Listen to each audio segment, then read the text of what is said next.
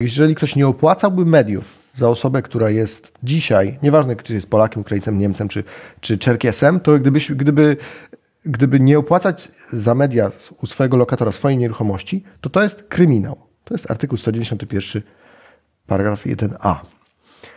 I teraz różnica jest taka, że jeżeli ja bym komuś to zrobił, no to mogę dostać karę pozbawienia wolności od trzech miesięcy.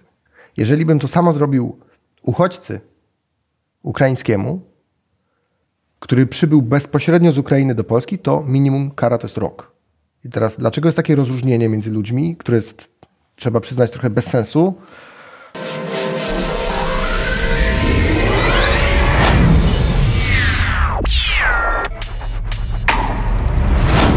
Mecenasem kanału jest Mennica Skarbowa SA, lider polskiego rynku złota oraz platforma do tokenizacji Mozaiko.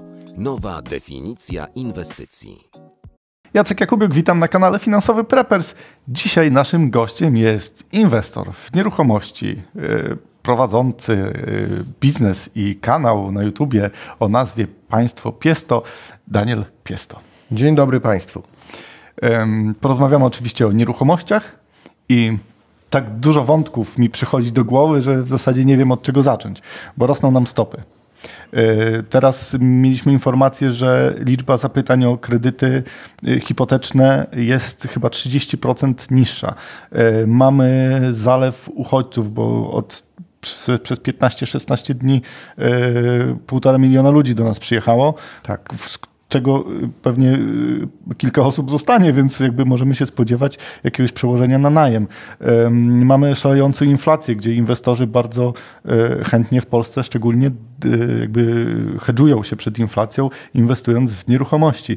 Jest tak dużo e, takich pytań, zagadek na tym rynku, że właściwie nie wiem od czego zacząć. Może byśmy to podzielić zupełnie inno, na, na inną stronę, bo mamy ceny, mamy najem, i może coś jeszcze znajdziemy ja, w trakcie. Ja bym to podzielił na od przedwojnia i, i po, po wojnie. To okay. można tak podzielić. E, właściwie należałoby zacząć od najważniejszej rzeczy, czyli wojna, e, uchodźcy. Mhm. I to ma aktualny, błyskawiczny wpływ na rynek nieruchomości. Nie na ceny, tylko na czynsze. To znaczy, w tym momencie, jeżeli przyjechało do Polski te półtora miliona uchodźców, Wiadomo, że większość z nich nie zostanie w Polsce, ale póki co większość z nich przebywa. Część od razu pojechała gdzie indziej, była tylko na kilka dni, na, kilka, na, na tydzień, dwa, ale, ale z nich znaczna część zostanie na dłużej i po wojnie część z nich na pewno zostanie. To będzie kilkaset tysięcy ludzi, którzy będą, o, o tyle się zwiększy polska populacja. Oczywiście są też inne czynniki, które mają wpływ na populację. I to ma wpływ taki, że czynsze najmu będą rosnąć. Oczywiście popyt wzrósł. Na razie jest tak, że użyczyliśmy w dużej mierze e, swoich lokali uchodźcom w ramach tego gestu wspaniałego, e, którego, do którego się przyłączam i, i chyba wszyscy popieramy. Także użyczyliśmy te, te lokale, ale prędzej czy później będą musiały zajść tutaj rynkowe relacje między ludźmi i bardzo dobrze. Im szybciej, tym lepiej. Nie, chodzi, nie mówię tego dlatego, że nie wiem, chcę jak najszybciej zarabiać na uchodźcach, tylko że oni najlepiej się będą asymilować i będą w pełni mogli tu funkcjonować, jeżeli oni będą opierali wszystko na takich samych relacjach jak my. Czyli znajdą tu pracę, będą płacili jakieś tam, mam nadzieję, niskie podatki i będą e, również wynajmowali za pieniądze e, mieszkania. Może też kupowali. I w tym momencie jest taka sytuacja, że półtora miliona ludzi zupełnie wypełnia pustostany w Polsce. Oczywiście nie zupełnie w dosłownym tego słowa znaczeniu, bo niektórzy chcą mieć pustostany, niektórzy trzymają tylko na spekulacje. Są ludzie, którzy mają te nieruchomości w złym stanie albo są w złej lokalizacji i dlatego jest tam pustostan. Natomiast e, uchodźcy głównie przybyli do miast. Im większe miasto, tym więcej proporcjonalnie uchodźców.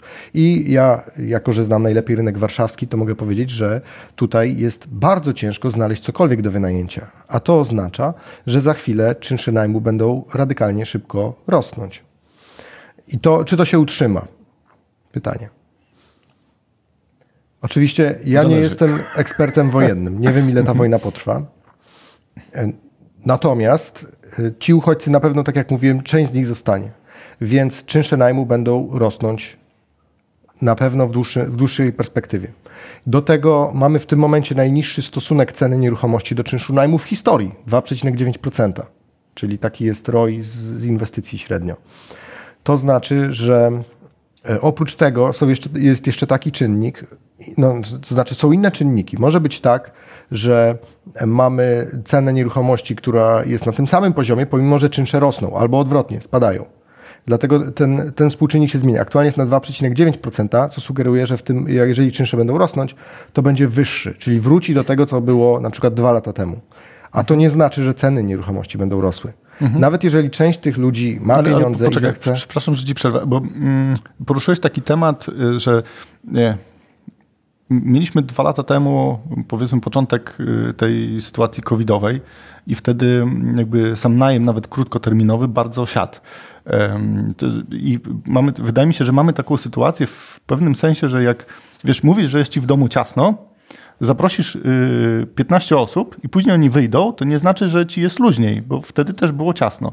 I czy nie, nie wiem, czy zrozumiałeś tę analogię. Chodzi, chodzi, o to, że wcześniej mieliśmy jakąś sytuację, COVID to zaburzył, bo był niestandardową sytuacją i wracamy do normalności, ale jest nowe zaburzenie w postaci, yy, w postaci tej sytuacji militarnej u naszego sąsiada, prawda? Tak, tak. Jest to kolejny czynnik ciężki do przewidzenia, który się wydarzył. Więc e, to ma wpływ oczywiście, tylko że tym razem w drugą stronę, tak? Czyli teraz nie ma pustostanów. Oczywiście wspomniałeś o tym, że to chodzi o najem krótkoterminowy i wtedy właściciele takich lokali przeznaczonych na krótki najem no, przekształcali je albo na długi najem, albo wykorzystywali częściowo do tych tak zwanych kwarantan przez jakiś czas, a później e, powoli wracał ten najem krótkoterminowy. Więc jakoś to zostało zagospodarowane. Także mhm. nie widzę bo, bo, relacji bo, bo, my już, bo my już wróciliśmy do tej takiej normalności, w cudzysłowie, sprzed covid czy jeszcze byliśmy w takim, y, y, twoim zdaniem, y, w, takiej jeszcze, w, tak, w, takim jeszcze powrocie do, do Jeżeli chodzi o czynsze, to byliśmy w powrocie. To znaczy nie wróciła jeszcze turystyka taka, jaka była przed kryzysem. Poza tym, ale to raczej nieznacznie. Już właściwie byliśmy w podobnej sytuacji, jak jeżeli chodzi o czynsze. Natomiast y, w tym momencie będziemy spodziewać się wzrostu czynszów. Jeżeli chodzi o ceny, jest to zgoła inaczej, dlatego że ci uchodźcy nie będą mieli dużego wpływu na ceny nieruchomości. Mm. Ceny nieruchomości są stosunkowo wysokie, e, stopy procentowe rosną i co za tym idzie, ceny nieruchomości powinny spadać. Jest jeszcze kwestia względem czego? No bo jeżeli mówimy o złotówkach, to również wartość złotówki może spadać jeszcze szybciej i wtedy wyjdzie na to, że o, ceny nieruchomości rosną. Tylko tyle, że za pieniądze, które są coraz mniej warte, są po prostu hiperinflacja, to wiadomo, że wszystko rośnie. Zatem uwzględniając jakikolwiek inny e, nośnik wartości niż złotówka, czyli na przykład złoto, albo dolar, albo euro, to ceny nieruchomości powinny moim zdaniem spadać to nie jest tak, że powinien się rynek załamać i nie będzie w ogóle ruchu, obrotu. W tym momencie, szczerze mówiąc, przez ostatni tydzień, dwa tak jest, że jest bardzo mało transakcji. Natomiast w dłuższej perspektywie rynek będzie istniał, ale ceny powinny raczej spadać. I stopy procentowe mają bardzo duży wpływ na, na ceny nieruchomości. Ja przewidywałem, że ceny spadną w momencie wybuchu, znaczy w momencie, pierwszy, jak robiłem pierwszy, przygotowywałem się do pierwszego filmu po tym całym wybuchu tego koronawirusa, to uważałem, że ceny spadną. Nie wziąłem pod uwagę tego, że radykalnie Rada Polityki Pieniężnej obniży stopy procentowe i ten czynnik miał moim zdaniem największy wpływ na ceny nieruchomości. E, ma taki ze względu na to, że po pierwsze, pod, e, jeżeli podnosimy stopy procentowe, no to podnosi się rentowność lokat, więc mniej osób inwestuje w nieruchomości spada, e, podnoszą się raty kredytu, a co za tym idzie, mniej osób w ogóle stać na zakup nieruchomości. I, i to są dwa główne czynniki, są jeszcze inne pomniejsze. Także e, i do tego dosz, dosz, doszła jeszcze rekomendacja dla banków, aby liczyły zdolność kredytową tak, jakby stopy procentowe były jeszcze wyższe. Więc raty kredytów, e, kredytobiorców powinny być wtedy jeszcze mniejsze, czyli na jeszcze mniej mogą sobie pozwolić. Jest też coś takiego, że e, inwestorzy i w ogóle kupcy, e, jeżeli mogą sobie pozwolić na dom luksusowy, to zazwyczaj go kupią.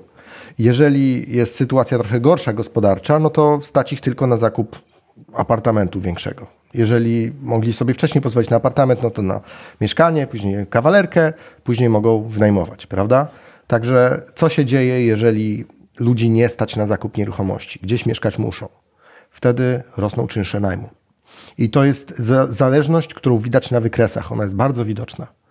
Oczywiście e, są, są też czynniki takie, które mogą, być, mogą mieć na to trochę inny wpływ, ale jeżeli mówimy o tym, że ktoś chce mieć nieruchomość, ale nie może, bo go na to nie stać, no to musi wtedy wynajmować albo się wyprowadzić. Mhm. Albo dalej, znaczy no, można powiedzieć, to będzie mieszkał u rodziców, albo, ale to, to jest rozwiązanie, które i tak wyjdzie na wykresie, bo jest, są miliony ludzkich żyć, przypadków i, i to po prostu wyjdzie na wykresie. Więc czynsze najmu będą rosnąć. Jeżeli ktoś ma nieruchomość dzisiaj, którą przeznaczył na najem, to nie ma za bardzo czego się martwić. To znaczy jego majątek netto spadnie, ale czynsze będą dawały mu lepszą stopę zwrotu. Chyba, że ma oczywiście nieruchomość ogrzewaną gazem i na spółkę. Wtedy ma przechlapane. Tak. E, e, poruszyłeś ten temat jeszcze tych stóp procentowych. E, są podnoszone te stopy procentowe, ok, ale mm, jeżeli byśmy chcieli policzyć rzeczywistą stopę procentową, no to musimy odjąć od tego inflację. Inflacja wydaje mi się, że idzie o wiele szybciej niż te stopy procentowe, więc tak jak to obserwuję na rynku złota, bo ja akurat się specjalizuję w tym rynku, teoretycznie przy niskich stopach procentowych jest większy popyt na złoto i to w nieruchomościach też jest to zauważalne, ale jeżeli inflacja jest, idzie o wiele szybciej niż te stopy procentowe, to chociażbyśmy je powoli podnosili, to i tak jest popyt właśnie na te złoto. E, myślisz, że inwestorzy e, przy no teraz mieliśmy 6 razy z rzędu podnoszone te stopy o pół i chyba 0,75 ostatnio. E, czy sądzisz, że inwestorzy zrezygnują z nieruchomości, czy będą dalej kupować? Zgadzam się, że to chodzi głównie o relacje inflacji do stóp procentowych, że to zmienia te decyzje, ale to każdy E, każdy punkt procentowy ma wpływ na ludzkie decyzje. I idziemy w tym kierunku i dlatego są takie zmiany. O inflacji w sumie najmniej powiedzieliśmy, no ale no, dodrukowano 10% wartości pieniądza w 2000, e, nie dokładnie w pełnym roku, tylko od lutego 2020 do lutego 2021 w rok. I później dodrukowywano również. To oznacza, że że te pieniądze musiały w pewnym momencie znaleźć ujście. A przypominam, że inflacji wtedy takiej nie było. Była nawet w, w pewnym momencie deflacja. Zatem teraz, jeżeli będziemy mieli dwucyfrową inflację, czyli na przykład no, 15%. 12,5 przewiduje, jak oni przewidują 12,5, pewnie wyjdzie to nic trochę nie więcej. tak, no to, to, może być nawet 15%. Mhm. Wątpię, ale może być. To oznacza, że to tak będzie przez parę miesięcy i później to powinno się niwelować. Tak? I ja największy wpływ na inflację postrzegam w tym, że dodrukowuje się pieniądze, a nie w tym, że stopy procentowe były bardzo niskie i był odpływ kapitału. To też. Z punktu widzenia nieruchomości jednak najważniejsze jest to, że, że stopy procentowe rosną i to je, zapowiadane są dalsze wzrosty, bo WIBORy nie, są, czyli ten składnik raty kredytu nie jest bezpośrednio przekładany z stopy procentowej, tylko banki ustalają WIBOR na podstawie aktualnych stóp procentowych oraz sytuacji, jaką one przewidują, czyli na przykład, że stopy będą dalej rosnąć. Jeżeli jest taka zapowiedź RPP, to można WIBOR podnieść szybciej. Y, trzymiesięczny, jednomiesięczny i tak dalej. Sześciomiesięczny, tym, tym wolniej to się dzieje. Coś jeszcze chciałem powiedzieć ale to chyba byłoby obraźliwe dla profesora Glapińskiego, więc może na tym skończę wypowiedź. Dobrze, a to wracając jeszcze do, do Jastrzębi, może, może nie do Jastrzębi, ale do... Mieliśmy o tym nie rozmawiać. Tak, ale do takiego zwykłego Kowalskiego, który, przepraszam, jeżeli Kowalskiego urażę, ale do takiego zwykłego zjadacza chleba, który na przykład zastanawia się nad zakupem nieruchomości na kredyt i w czy jesteś w stanie odpowiedzieć na pytanie, czy teraz jest dobry moment, czy powinien zaczekać? Jeżeli kupuję na własne cele mieszkaniowe, jest to przemyślane i w tym momencie widzi, że więcej płaci za czynsz najmu niż będzie płacił raty kredytu, znalazł odpowiednią nieruchomość, to powinien kupować.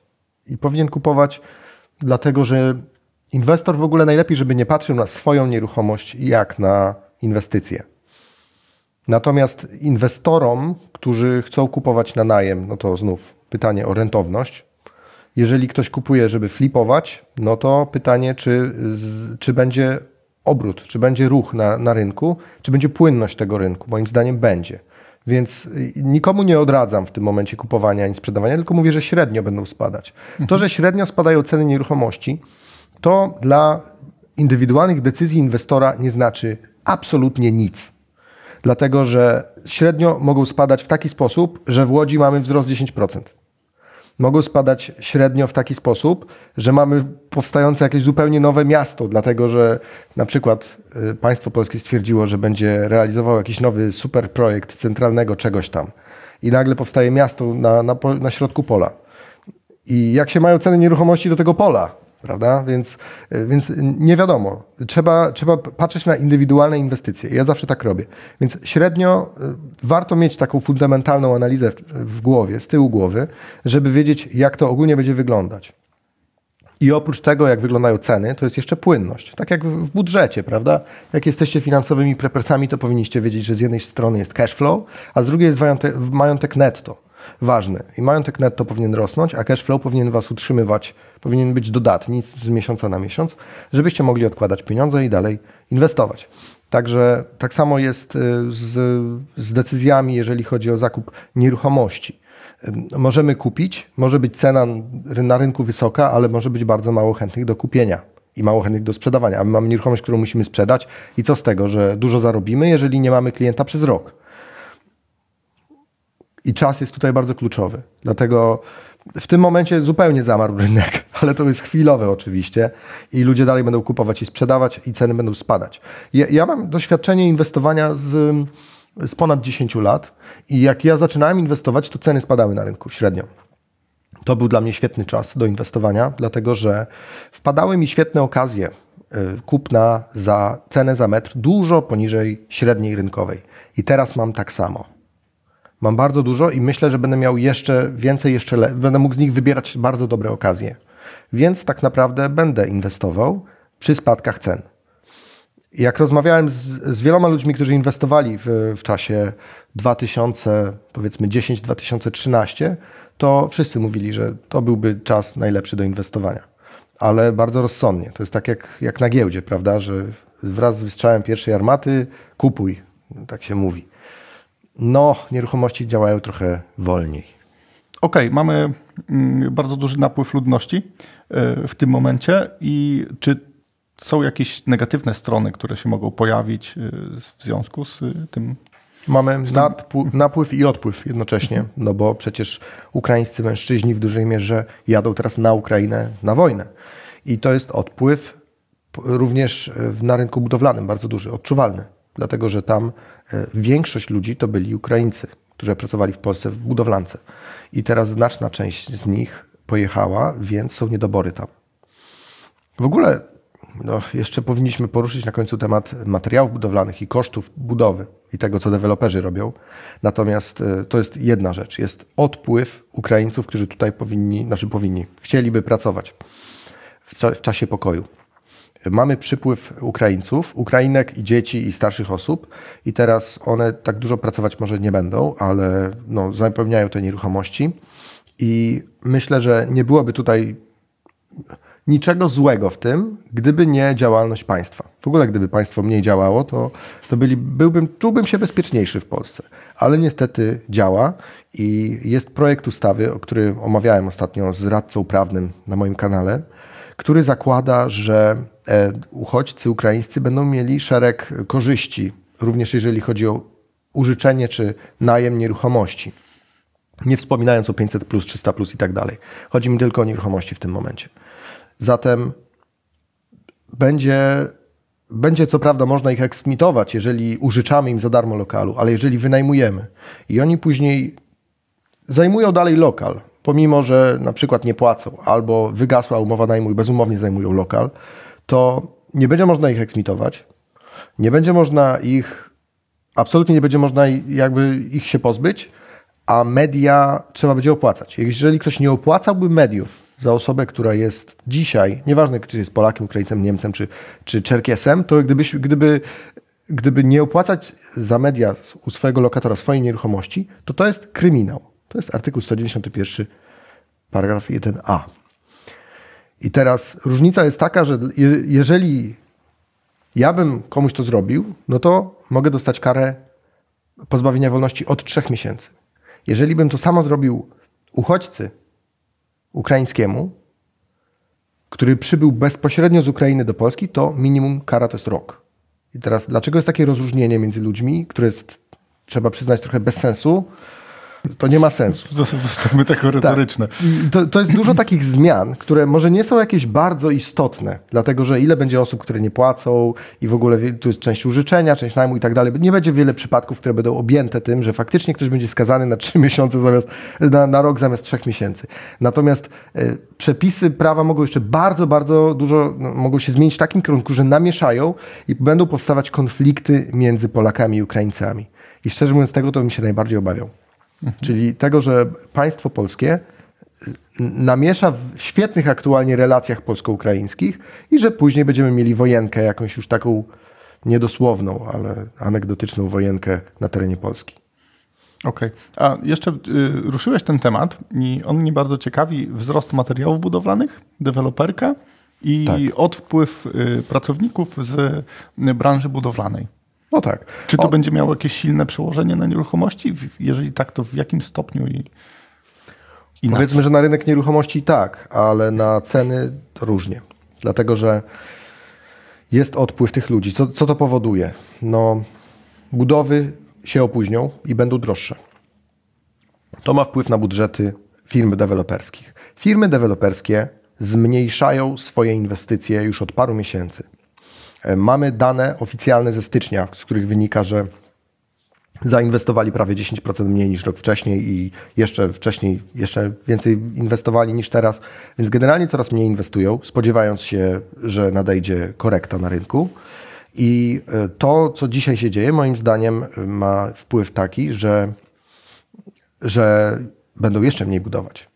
Ceny materiałów budowlanych rosną e, nadal, i to powoduje, że wybudowanie metra kwadratowego, czyli tego pumu, jest jeszcze droższe. I jako, że szansa na wzrost e, cen nieruchomości jest coraz mniejsza, to one zmniejszają tą swoją. Um, zmniejszają. No, to ma wpływ taki, że słuchajcie, przyjechało do Polski tyle Ukraińców, że półtora, e, że półtora roku byśmy musieli budować tylko i wyłącznie dla nich, żeby to zaspokoić ich, prawda? Tylko tyle, że nie można tego brać pod uwagę, bo oni w większości wyjadą. Więc deweloperzy są trochę w kropce. Część z nich jakby myśli, chciałaby zarobić dużo na, na tej sytuacji, ale jest to o wiele bardziej ryzykowne niż zarabianie dwa lata temu, niż budowanie dwa lata temu. Więc póki co będzie mniej pozwoleń na, jest mniej pozwoleń na budowy wydawanych, natomiast jeszcze do połowy tego roku będzie dużo nieruchomości oddawanych do użytkowania. Tak, od, te, od, od lipca mniej więcej będzie załamanie na załamanie, to złe słowo, ale zmniejszy się znacząco liczba oddawanych do użytkowania lokali w Polsce. Ogólnie prawo y, było zawsze prolokatorskie i jakby zawsze były problemy z tą eksmisją. Czy teraz będziemy mieli jako wynajmujący, jeżeli chcemy y, mieć jakiś biznes, powiedzmy wynajmować lokale, czy nam mocno się pozmienia w, w tych naszych założeniach? jeżeli trafimy na złych lokatorów na przykład? To jest y, temat, na który wypowiadanie się w ogóle na ten temat jest y, z punktu widzenia prawnika jest bolesne, dlatego że w świetle prawa naprawdę jest bardzo prolokatorskie prawo i jak się czasami słyszy, jejku, jak ci Hiszpanie mają źle, że ci okupandos tam są, Polsce można zrobić praktycznie to samo. I te przepisy się zmieniają z roku na rok, jak śledzę to od kilkunastu lat. Czasami jest lepiej, czasami gorzej. Był taki okres, że można było wejść do Pałacu Prezydenckiego, posiedzieć tam chwilę i, i uważać, że należy mi się, yy, należy mi się no, ten lokal w ogóle i mogę się zameldować tam legalnie. Był taki okres w, pol w polskim prawie, stosunkowo niedawno. I może się zmienić oczywiście na dużo gorzej jeszcze jak najbardziej mogą, można e, ustawiać czynsze na, na maksymalnych poziomach, co się dzieje w wielu miejscach na świecie i w Europie. I można zakazywać spekulowania nieruchomościami, co się dzieje na przykład w Chinach w tym momencie.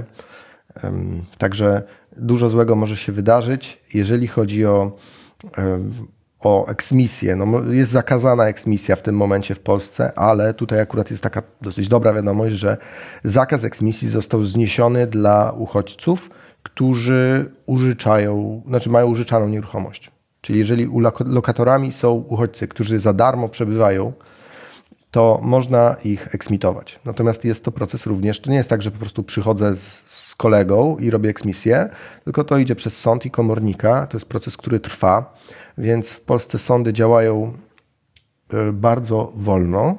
I to jest naprawdę najdelikatniej, co mogę dobrego powiedzieć o w ogóle o sądach w Polsce. Więc one działają bardzo wolno. I to powoduje, że to jest faktycznie. Wolałbym, żeby było jeszcze gorsze prawo, ale sądy działają szybsze, szybciej. Czyli faktycznie KPC jest ważniejsze od KC, czyli kodeks postępowania cywilnego jest ważniejszy od kodeksu cywilnego w takim sensie, prawda? E, egzekwowalność prawa jest najważniejsza, a w Polsce niestety sądy leżą. Póki nie będą prywatne, to spodziewam się, że, że nie będzie tutaj lepiej nigdy w Polsce pod kątem sądownictwa. I to jest największe ryzyko. Także e, no tak, mogę powiedzieć właśnie, dlatego mnie to boli, bo ja mogę powiedzieć, że tak, no jest zakaz eksmisji zniesiony dla osób, które tu e, przybywają jako uchodźcy za darmo. Natomiast w praktyce to niewiele znaczy. Jesteś posiadaczem też również kwater pracowniczych. Tak. I czy widzisz jakiś wpływ z tym, że na przykład branża budowlana mm, y, wraca na Ukrainę, tak? Czy, y, czy to, to jakoś się przekłada na twój biznes? Czy... Raczej, no tak jak mówiłem, lokale się zapełniają w tym momencie i tak, ja większość, e, mam, mam dosyć sporo kwater pracowniczych i głównie tam przebywali Ukraińcy, trochę Gruzinów i ludzi z innych części tych sześciu krajów, powiedzmy, Europy Wschodniej i Kaukazu. Także głównie Ukraińcy. Teraz to, co się zmienia, to, to nie ma tak, że jest odpływ i rozwiązuje umowy najmu, wręcz przeciwnie. Jest to bardzo duże zainteresowanie lokalami tego typu ze względu na uchodźców, ale ci uchodźcy to też są czasami ludzie, którzy pracują. Część tych kwater była przeznaczona dla kobiet, na przykład były firmy, które zajmowały się sprzątaniem czy usługami takimi fryzjerskimi jakimiś, więc, e, więc część była dla kobiet, część była taka mieszana, że tam po prostu małżeństwa mogły przebywać i ja nie zauważyłem, żeby to miało negatywny wpływ. Czyli to się wpisuje w, rama, w, w ten, w ten ruch y, zwiększenia czynszów i zapełniania kompletnie pustostanów. Okay. Czyli kwatery, innymi słowy, mają przyszłość. No i na koniec, Daniel, tradycyjnie, bo już chyba temat nieruchomości wyczerpaliśmy w czasie tego czasu wojennego. Na koniec mamy taką tradycję, że każdy z gości ma złotą myśl dla naszych finansowych. Och tak, teraz sobie przypomniałem. Kamera Ostatnio też mnie o to pytałeś. Tak, złota myśl. Zdałem sobie sprawę, że... Bo często się mówi, że pierwszą ofiarą wojny jest prawda. A moim zdaniem w tym momencie akurat pierwszą ofiarą wojny jest COVID-19 i to chyba jedyny plus tego, co się wydarzyło przez ostatni czas, że, że skończył się COVID-19. Więc e, z plusów, z optymistycznych wiadomości jest, jest ta, że, że w Polsce skończyła się ta cała pandemia, a przynajmniej na razie, póki trwa, trwają działania wojenne, to, e, to możemy sobie oddychać swobodnie. Putin i czołgi, które leczą. E, tym może optymistycznym z akcentem e, będziemy kończyć. Ja się, jestem ciekawy, co wy myślicie o rynku nieruchomości, jak e, potoczą się ceny najmu i ceny w ogóle wartości nieruchomości według was. Dajcie znać w komentarzach, zasubskrybujcie, dajcie łap, łapkę w górę. No i oczywiście widzimy się w następnym materiale. Dziękuję wam bardzo za dziś. Cześć. Dziękuję.